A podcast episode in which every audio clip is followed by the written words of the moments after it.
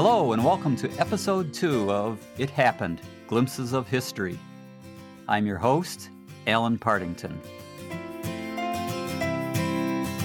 As our title suggests, we are not limited in our quest to present brief glimpses of interesting history knowledge. If it happened, you could hear it here. Let's find out what we have in store in this episode. Our guest today is Dr. Alexander P. Noonan, Special Lecturer in the Department of History at Oakland University. Hello, Dr. Noonan. How are you today? I'm great. How are you doing? Very good. Thank you. Uh, Dr. Noonan, can you please tell us about yourself, about your journey to become an historian, and about your field of study? Sure, absolutely. Uh, first of all, I want to thank you for having me on the podcast today. Uh, I'm really delighted to participate in these kinds of uh, important efforts to share knowledge about and interest in the past. Uh, at every level of my education, from elementary school to, to graduate school, I've always been fortunate to have excellent role models, teachers who loved their craft and inspired their students with their own sort of infectious enthusiasm for the subject matter. Uh, so I consider myself really quite lucky to follow in that path. Um, in general, I am a, a, cultural historian of American foreign relations. Uh, so my scholarly interests lean towards studying how non material forces, things like memory or perception and emotion, uh, shape issues of diplomacy, war, and so on. Uh, my particular research examines the relationships uh, between transnational anarchist terrorism, American foreign relations, and security in the late 19th and early 20th centuries. Uh, so I am, as I often introduce myself, Alexander, who studies anarchist assassins. Uh, it's memorable, if nothing else. Let's rejoin Dr. Noonan to find out more about anarchists and assassins. In the 1880s and 1890s, uh, people around the world noted how individuals who identified themselves as anarchists perpetrated uh, a string of violent attacks uh, against symbols of the social order. So they did things like they set off bombs in theaters and cafes, and they successfully murdered several prominent public figures, and so on. Now, Americans saw that, and they also knew that anarchists frequently crossed borders to escape restrictive laws in other countries, and they shared ideas with associates around the world. Uh, so, in addition to proposing measures to protect public officials or prevent the circulation of anarchist publications in the United States, Americans also debated how to coordinate with foreign governments facing the same danger. Uh, but there was a puzzle that struck me because Americans envisioned a series of interdependent measures to address the danger of violent anarchism. But the individual policies themselves were unevenly implemented. And to me, it's important to understand why, uh, because many of the measures that Americans rejected in the late 19th century would, by the mid 20th century, become synonymous with the modern national security state. And in terms of why anarchists resorted to violence, I think it's important to contextualize it uh, because the the reality is that, like other industrializing nations in the late 19th century, the United States was suffering from really wrenching effects of industrial growth. And so nations around the world, as they adopted new technologies uh, that made possible large scale mechanized production, uh, that threw older systems out of balance. And so industrial agriculture put family farmers out of business, and rural workers would migrate to cities to find work in new factories. This process created tremendous uncertainty, discontent and anger. And in the United States, this upheaval which was going on was also complicated by dramatically increasing immigration. Uh, while wages and working conditions in the United States were bad, uh, they were relatively better than in other places. And so global migrants began to compete with American workers.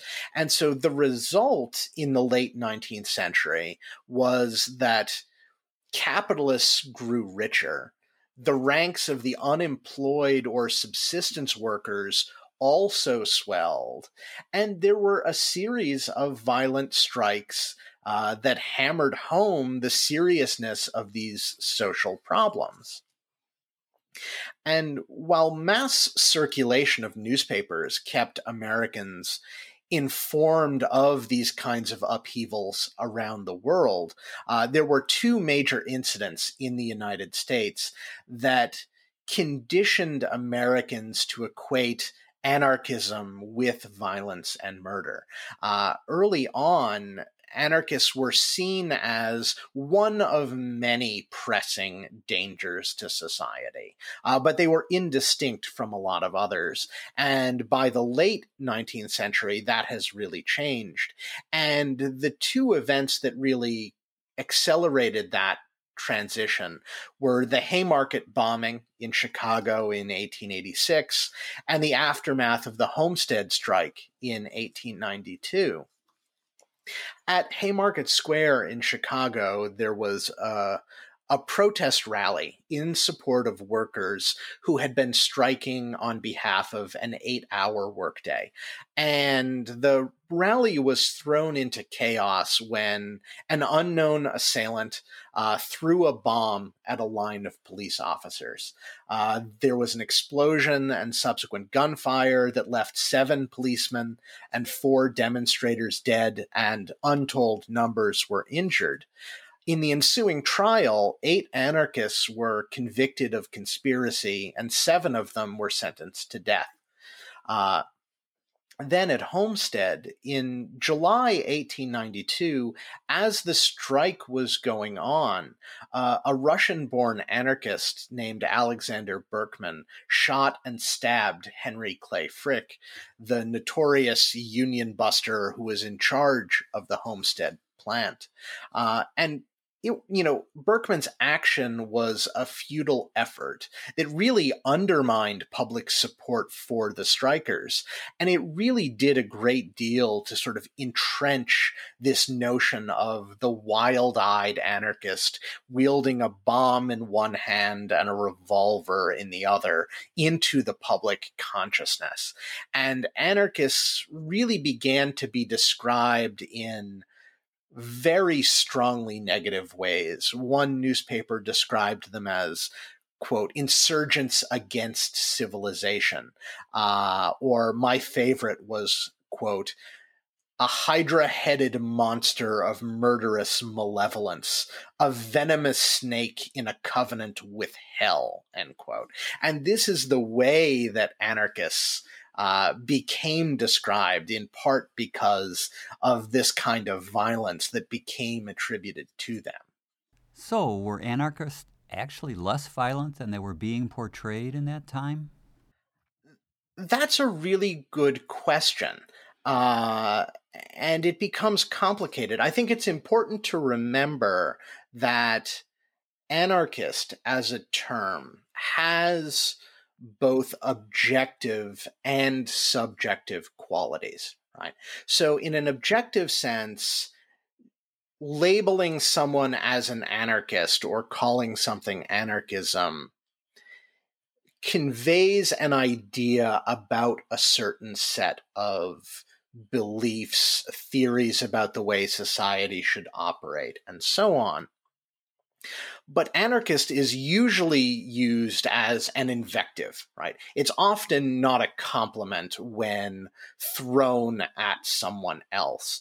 And the reason why is because many people saw anarchism as threatening and as dangerous. And so anarchists were deliberately constructed in the public image uh, of lying outside the bounds of civil society, right? And so the overwhelming mass of people and government uh, denied the possibility that anarchist criticisms of the social order were valid. Anarchists lay beyond the societal pale. Uh, at different times, uh, a legal term uh, was used to describe them that was uh, anarchists were hostis humani generis, uh, meaning they were enemies of society, enemies of humanity. This was a term that had originally been used uh, in admiralty law to refer to pirates. Uh, and so anarchists are sort of painted in that same light. Can you characterize anarchists? Can, can most of them be placed together in a group? What were they expecting to accomplish in a practical sense through violence? Uh, that's uh, again, it's a really good question um, because it's complicated to answer.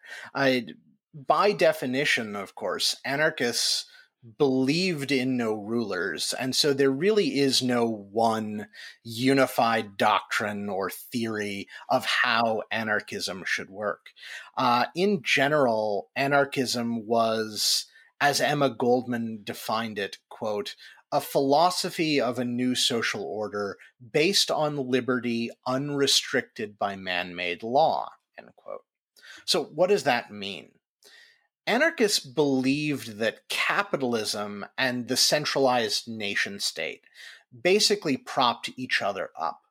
And so anarchists essentially saw existing society as hierarchical and authoritarian, and they wanted to replace that with a system that was cooperative and egalitarian.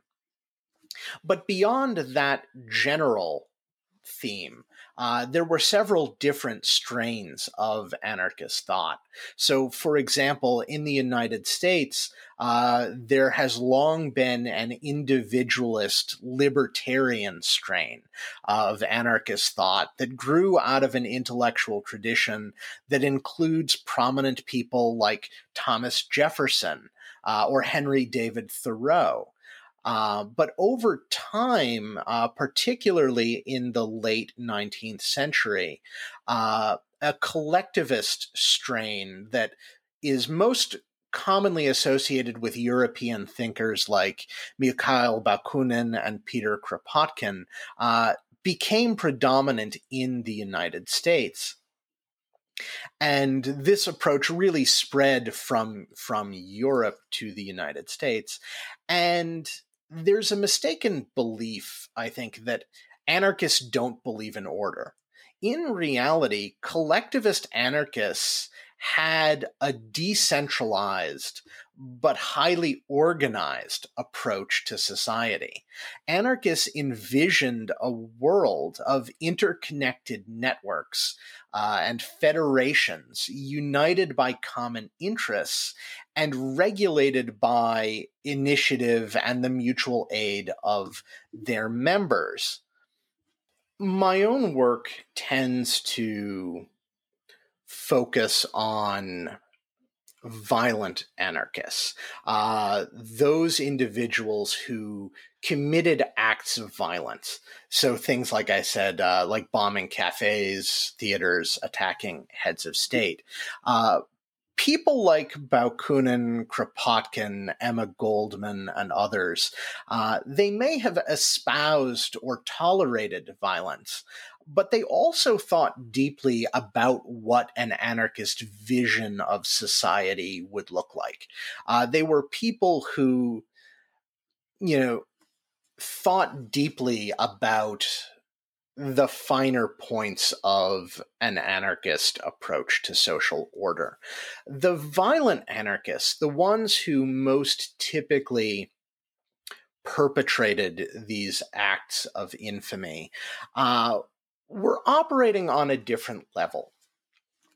They were often, you know, contemporary accounts of them sort of describe them as being motivated by a more vague feeling that the times were out of joint.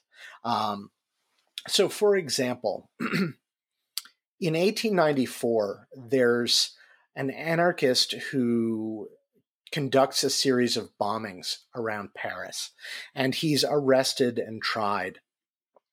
And his name is Emile Henry. And uh, he gave at his trial what I think is the most comprehensive statement of this violent anarchist position he gives a really scathing critique on a society that he and others like him felt had left them behind.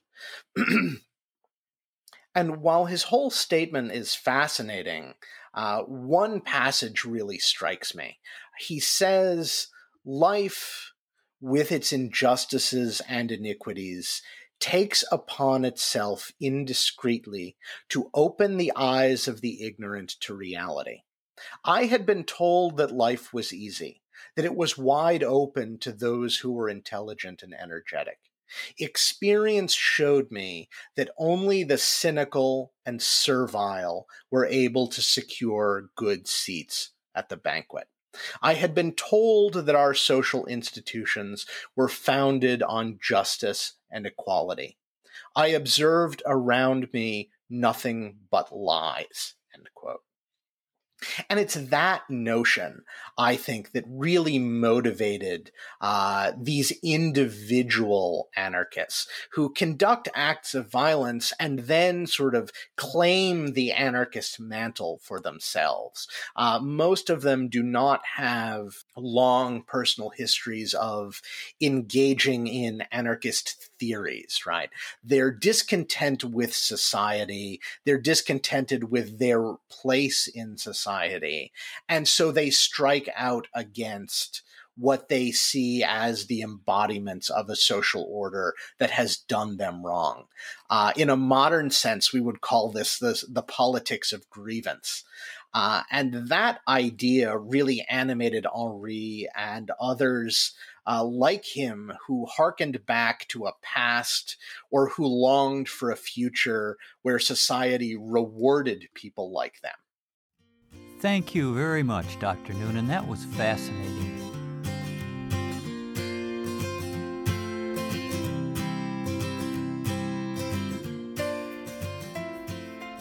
Do you have any suggestions for additional information on the subject? Is there something you've written or are there other sources you can recommend? Uh, well, I'm working right now to turn my dissertation uh, into a, a, book manuscript that I'm I'm hoping to send to publishers uh, later this spring or early summer. There are two really good books uh, that I'm thinking of. One of them is by uh, Beverly Gage, G A G E who's a historian. I believe she's at Yale still. Uh, and it's called The Day Wall Street Exploded A Story of America in Its First Age of Terror. Uh, and then the other book, which really deals with how a international regime to address anarchism took place uh, is a book by Richard Jensen, J E N S E N, and it's called The Battle Against Anarchist Terrorism An International History. Uh, from 1878 to 1934. Uh, both of those books are really excellent studies. Uh, and just as importantly, uh, both of them are brilliant writers. Uh, they're uh, very engaging historians. There's one more thing I'd like to ask you. What is it like doing research during a pandemic? What things are different? Uh, is there anything that actually makes it easier, better, or is it all negative? Doing research in a pandemic is brutally difficult. Um, while I have a, a lot of the material for uh, this project uh, because I had done most of this research a long time ago. Um, being here, unable to travel to archives where the documents are held, uh, poses real challenges.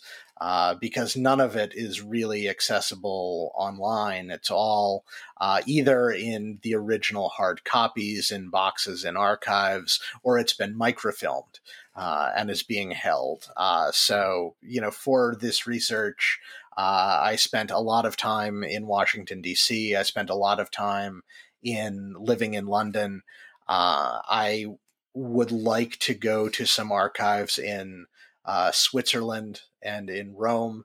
Uh, one day when I can travel again, that is a possibility. Uh, one of the nice things about researching in a pandemic is you do have scholars around the world who are in a, a similar plight. Uh, and doing research can often be a very isolating feeling. You know, it's you on your own in an archive in a city where you probably don't know anyone. Uh, and so, what uh, my professional organization, which is SHAFR, uh, the Society for Historians of American Foreign Relations, uh, what they've actually done is used a list serve where people can say, hey, I'm looking for somebody who is working in this city who can photograph this record series for me. Uh, and if anybody needs anything, I'm in this place and I can go to the archive and photograph if there's something you need, uh, which is a really nice thing that sort of builds community, but also allows us to actually uh, do some research when we can't travel. Thank you again, Dr. Noonan. We really appreciate you taking the time to provide us with another fascinating glimpse into history. Thank you so much. I really appreciated doing this. It was a great experience.